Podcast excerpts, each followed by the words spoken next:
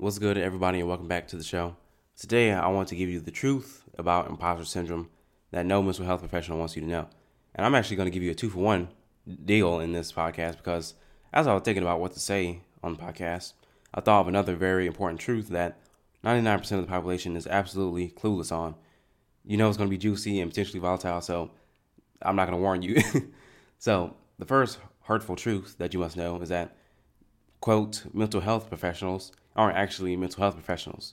That's because they have the highest of all professions, they have the highest rate of mental health issues.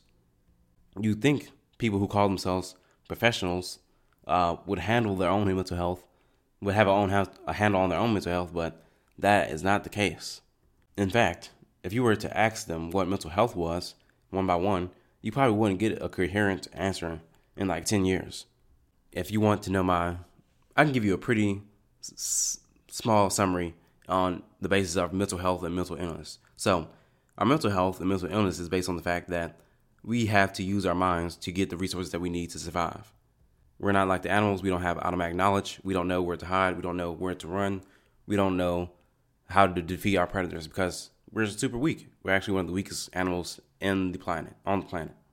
Our means of survival to gain the necessary things that we need to survive and thrive and procreate and all that stuff is all in our heads. We use our heads to create concepts, concepts to create tools, tools to create the means of our survival and reproduction and all that stuff.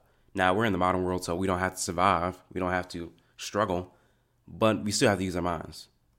And the use of our minds is pretty much the process by which we evaluate reality and make judgments. So mental health would be the standard of having an uninhibited manner of taking input from reality through your senses and creating judgments and solutions to your problems that help you survive and thrive. And mental illness would be the things that get in the way of that.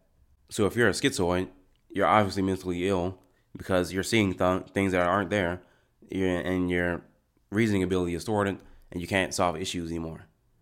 Then you could put self sabotage on that same spectrum, depending on how severe it is in you or in whoever's listening to this, or the person who identifies themselves as self sabotaging.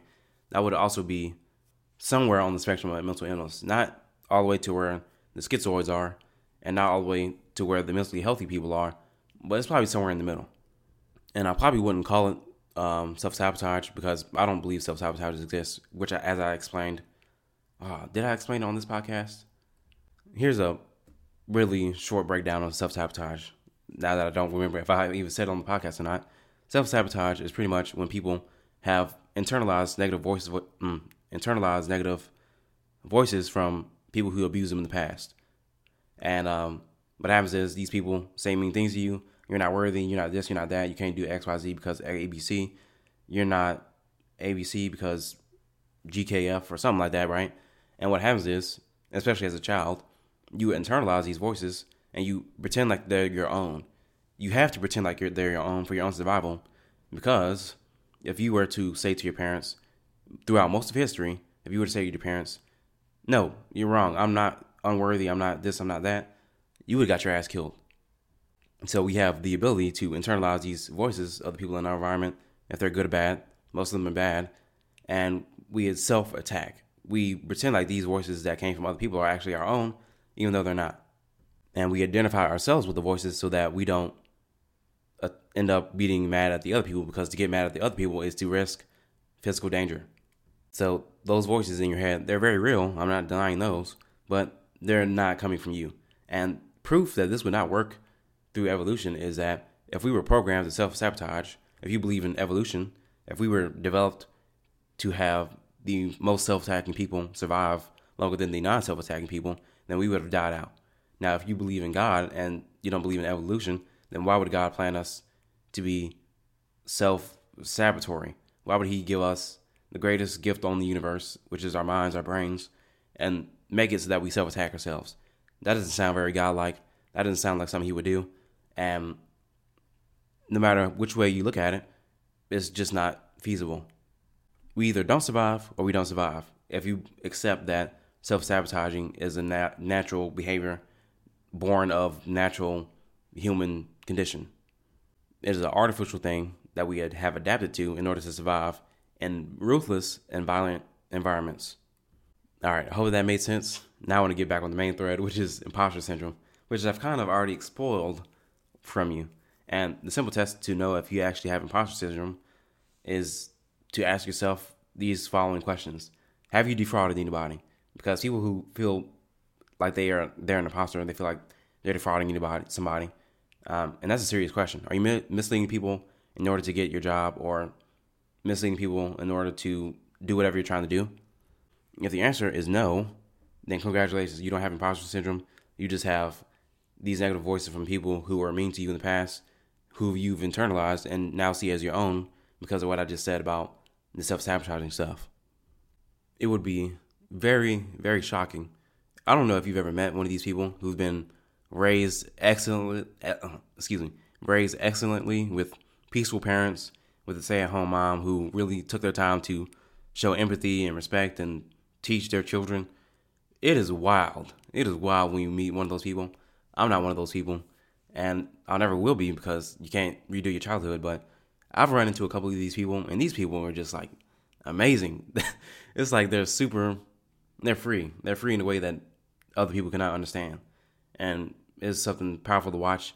And if you were to meet one of these people, you would not, in your, you would not say to yourself that they have the ability to self sabotage to talk all this massive shit in their heads about themselves because they haven't internalized the voices of abusers and verbal threats.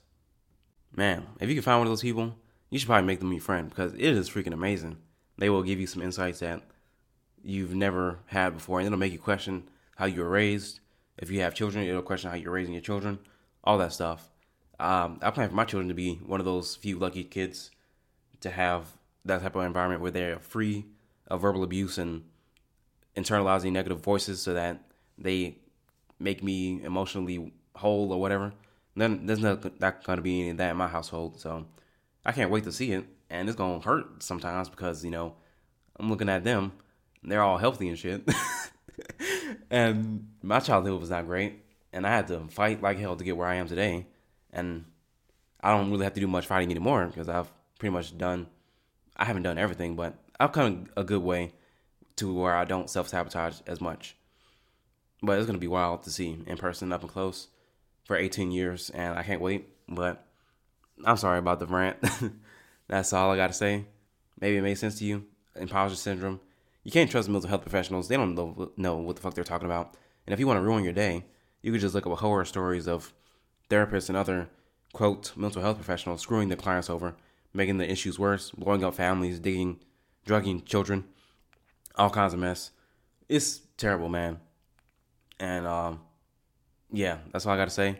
Hope you got some good out of this. It was pretty unstructured or organized, and I wasn't really planning to be that way, but it, it went that way. I'll see you in the next one, and peace out.